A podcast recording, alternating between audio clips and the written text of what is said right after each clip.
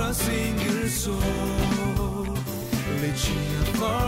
And stepping in closer.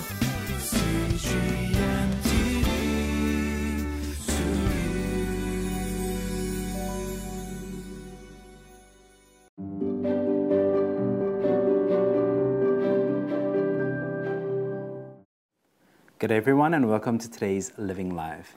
Which day of the week do you consider to be the first day of the week between Monday and Sunday? I think it'd be Monday and Sunday for most, if not everyone, right? Monday or Sunday. Technically, it should be Sunday. Sunday is technically the first day of the week, and Saturday being the last. But personally, I actually have Monday as the start of my week. And all my calendars, the digital calendars at least anyway, I set Monday as the first day of the week and then Sunday is the last day of the week because simply vocation, vocationally, my work kind of culminates towards Sunday. It is the climax of my week. It is the main, my main, you know, quote unquote work day, if you would excuse the expression.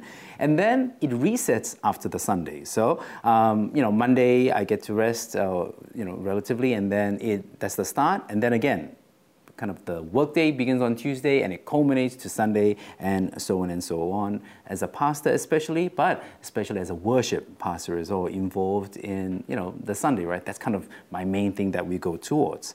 Now, why is Sunday our worship day? Kind of a related question.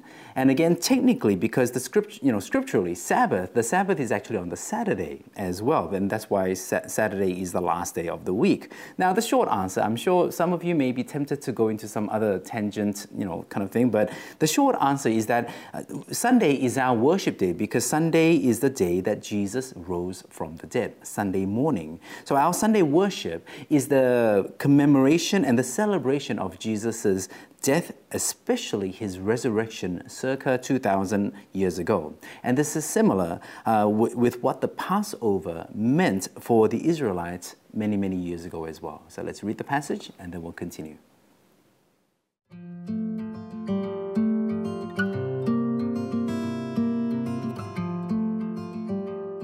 Exodus chapter 12, verses 14 through 28.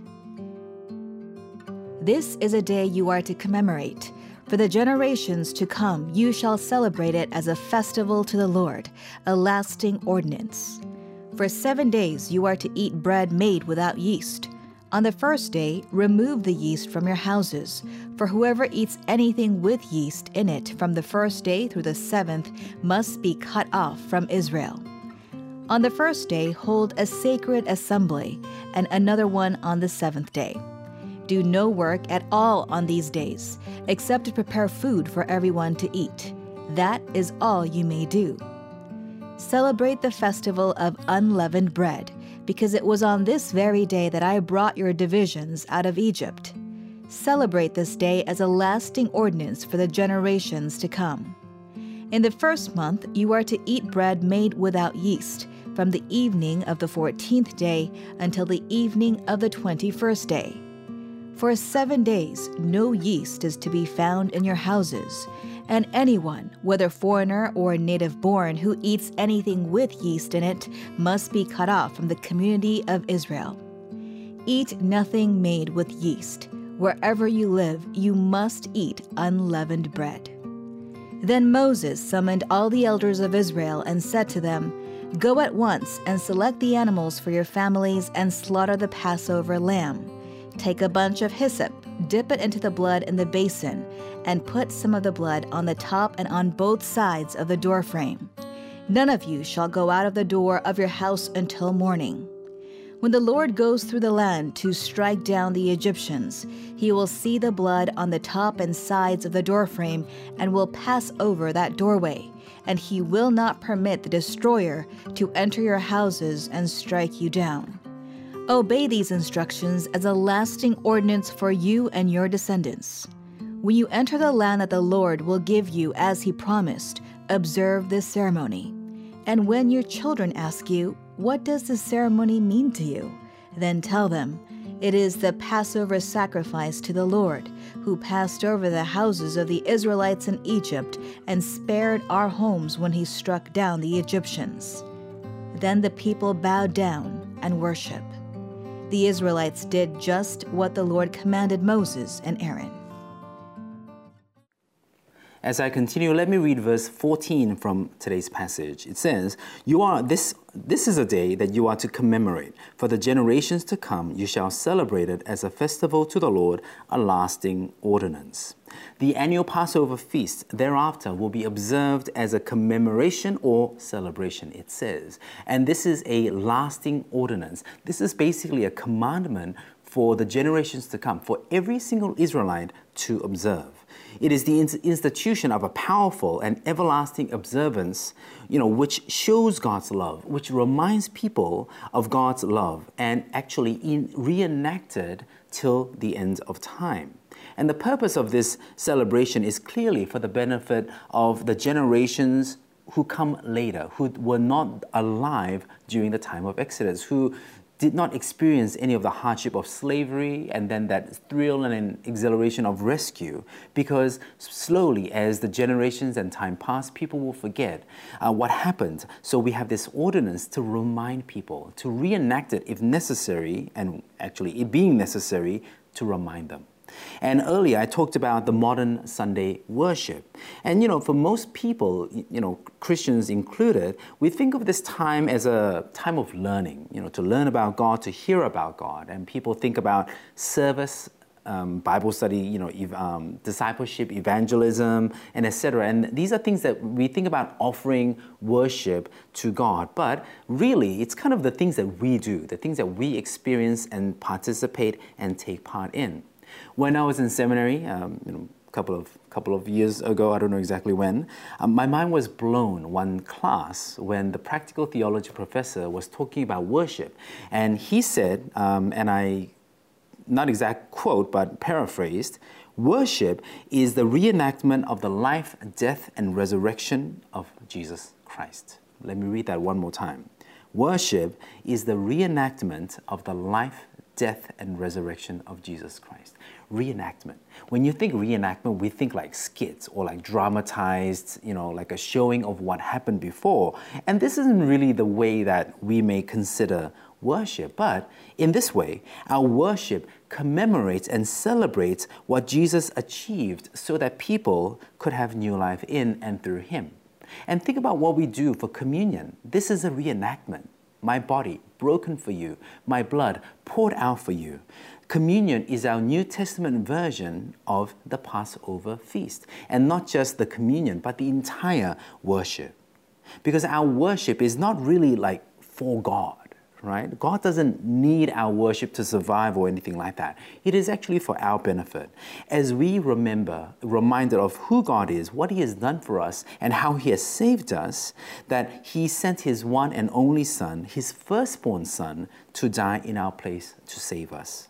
So we are to keep reminding ourselves and our children, as it says in verse 27 of today's passage, it is the Passover sacrifice to the Lord who passed over the houses of the Israelites in Egypt and spared our homes when he struck down the Egyptians. When God's only and firstborn son was struck down so that we may be passed over by God's righteous and just wrath, right? This is what worship really is all about. And I want to talk about one more thing that's kind of more lighter, on the lighter side from today's passage, about unleavened bread about you know not using and not having any yeast. I've always wondered about this uh, in Exodus. Um, you know, like what is the deal with the whole don't use yeast, yeast you you know eat unleavened bread? Now New Testament, if you look at the New Testament, it is commonly, the yeast is commonly uh, an allegory of sin, right? I think it was Paul that talks about how it is, you know, something invisible that can actually affect the whole part, um, you know, just from a tiny little bit of yeast, right? Now, but that allegory or that example illustration is not really fitting in today's passage or the Old Testament uh, setting, I feel. So, you know, I kind of did some brainstorming, thinking about what's the deal with yeast, right? What is so what is yeast? It's like a small thing that causes bread to rise, right? To get bubbles inside the, you know, I'm not a cook or a chef, so I don't really know the complications, but you know, it causes bread, the flour, uh, to rise, to have bubbles, and the bread thereafter becomes fluffy and soft. right? But the thing, so it's really great. It, it is a good thing. Yeast is a good thing. It makes bread yummy, uh, bakery yummy. But it also makes it easily spoiled, right? It, goes, it gets rotten much more easily, um, much faster. And so it's basically a, a luxury. It's a thing of comfort that we love, but at the same time, it spoils easily uh, and it is very short lived. Unleavened bread, on the other hand, is basically you know, bread that is unrisen, that is unraised. There are no bubbles inside. There's no fluffiness. So it is harder. Uh, it is dense. Uh, it might be a little bit harder to eat and so forth. But it lasts much, much longer.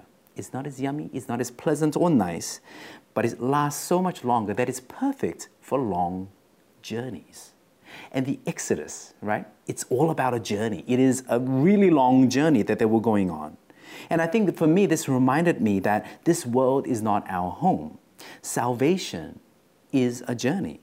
We're not meant to be getting too comfortable here. Even as we are saved in this world, we are saved from the world, we are not saved to like let our hair down and just kind of relax and be like, ah, you know, just lie down on the beach, you know, till we die. We are saved to go right? To be with God, to be like the Israelites. So this world is not our conclusion, it is not our destination. Salvation is a journey. And we don't have time to wait for bread to become fluffy, you know, to wait for that bread to rise up. We need to start going. We need to go and we need bread that will last us for the journey, that can persevere with us, help us persevere. So, do you want to be saved for life, eternal life, or do you want to enjoy one loaf of raised bread, right? That is kind of the conclusion, I think.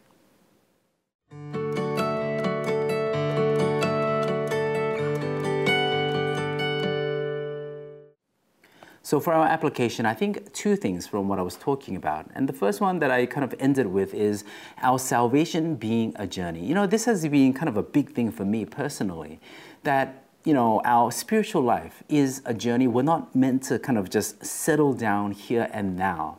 That we have to fight. We're on a journey, and the things that we take, you know, that's why they were wearing the belt, they had the rod in their hands as they were eating. I think this is the way that we are meant to live in our spiritual life we should not be getting too comfortable. So I think it's time for us to reflect Am I comfortable?